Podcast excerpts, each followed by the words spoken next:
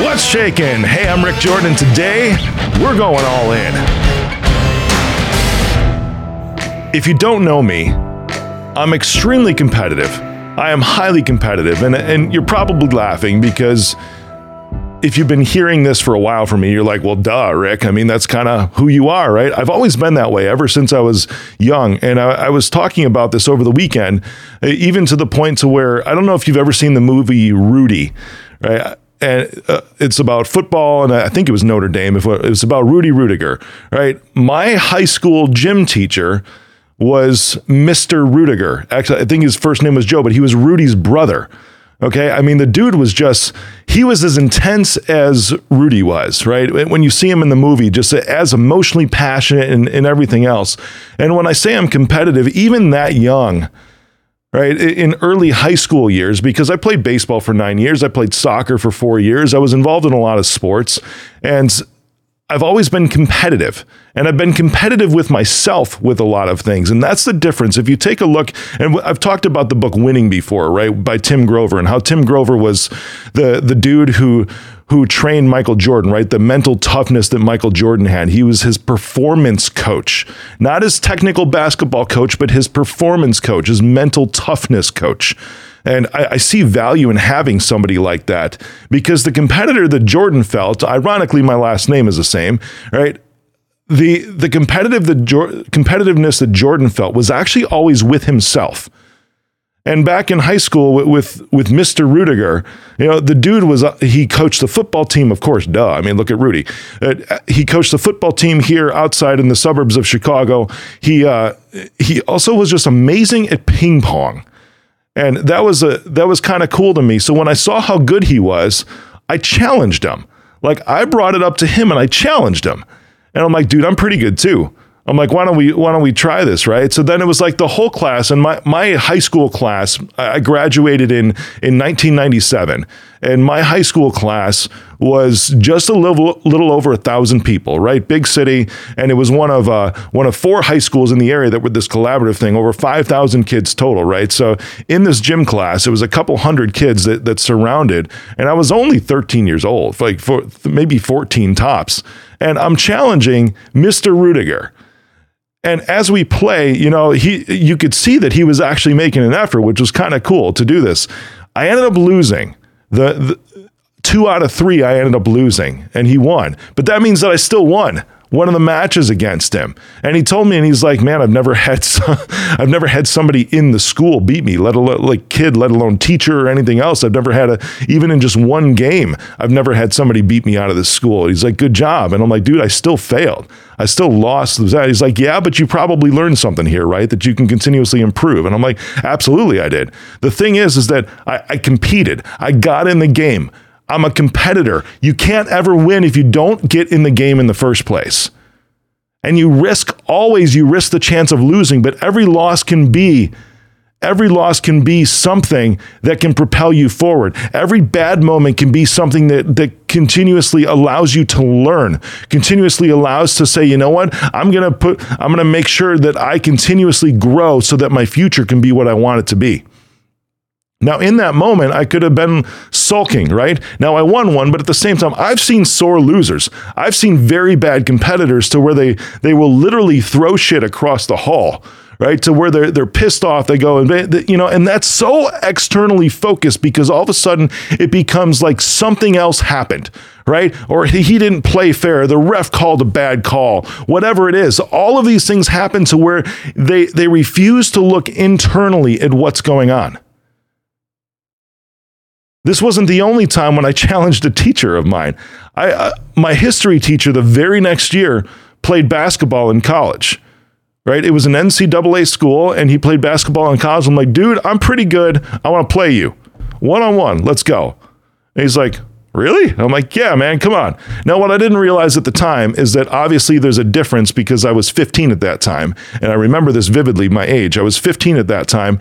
And there's a difference in muscle mass and muscle development, clearly, right? Between somebody that's in like their upper 20s and somebody that is 15 years old. There just is. It's called growth, right? like literal physical, biological growth. And still in the moment, I'm like, I think I can do this, right? I, I think I can can beat him. So I go into this And it was close. I mean, we only played up to, to 15 points, and the final score was 15 to 11. I remember this vividly. It's like I, and he's like, man, that was actually pretty good. Never played me again, right? But still, I lost in the moment. I had that temporary defeat, but I'm taking a look at this, uh, and I could have sulked, right? Because he talked about it the next day how he beat me, right? He talked about it in class the next day how he beat me.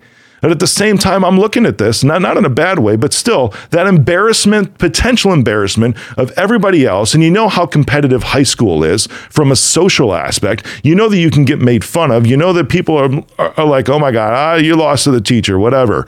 Right. And I'm sitting here, it's like that was the very next day, but I'm looking, I'm like, I still, I still scored 11 points on him. So it's not like I wasn't able to beat him in that uh, arena. I might have lost the game, but I still scored 11 points on him. And I learned some things in the process on how to improve my game. Because here's the scenario, right? A low performer, a low performer will have a bad day or a bad week. A high performer will have a bad 15 minutes. I'm telling you this because you have these moments to where you can like crawl up in a corner, you can go into a hole, you can start sulking for hours on hours or days or weeks, but the the identity of you is not defined in the moments as far as what happened. The identity of you is defined by what you do with that experience. Now, when you continuously take a look at these things and say, you know what? Today was a bad day. I might have had a bad day with a customer. I might have uh, messed up on resolving something at work or I might have had a fight with my partner. All of these things. It's like what what's your choice going to be because when you allow yourself to be defined by that moment, it robs you of who you are supposed to become. Every single one of us need to be competitors. And I'm going to give you some tools today in order to deal with these moments. Are you with me? Just say I wherever you're at. Here's your tools to get through these moments because you know what? Sometimes they suck. Sometimes they really do, right? I remember getting like elbowed in the face when I was playing this dude. I'm like, God, that really sucked, right? And then he scored a point on me. I was a physical player, and so was he when it came to basketball. Ping pong is a little hard to be a physical player, but basketball, you can be a physical player. I'm a competitor and I would take it be like, all right, this is how it is. So then the next time I, I drove to the lane, I dropped my shoulder and knocked my teacher off his ass. That made me feel good, right? It's not the moments, but you learn how to play these games. You ner- learn how to navigate life because these moments, moment by moment, do not define your identity. If you allow them to, it robs you of who you are supposed to become. So here's how to deal with these things, with these crappy moments, so that you can have the bad 15 minutes and then get right back in the game. Because with baseball, there's another inning. There's another time at bat. You don't just sit on the bench and sulk and be like, God, do I suck? Or that was horrible. I'm embarrassed. Everybody's looking at me. You get your ass right back up there because you've got another shot at it right away. Here's your tools to do this. The very first thing you do the first thing you do when you have these bad moments is you pause in awareness. You have to recognize what it is. You have to call it what it is. If you sucked, you sucked. Period. If you messed up, you messed up. If you know you can do something differently, you recognize that, man, I could have done something differently. That decision really didn't go too well for me, but it does not define me. The second thing is that breathe. Oh my God, breathe because when these moments happen, you, you start to tense up. So you breathe, it's just.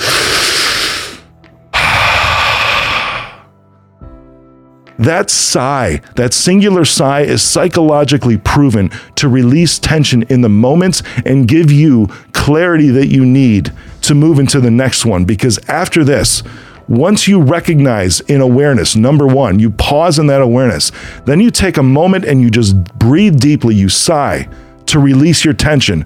The third, now that you're clear, you can adjust your approach. Once you recognize what happened, you release your tension. It's like, okay, now I've got that next time up at bat.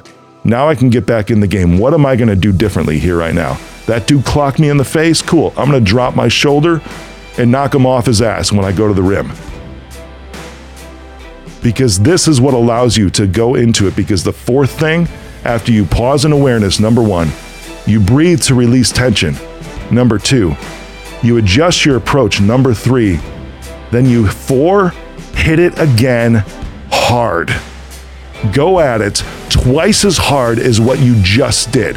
Put twice as much energy because when the tension is released and you adjust your approach, you can take everything that you have inside you because now you are able to take control. You are able to start redefining what you are going to be from this point forward.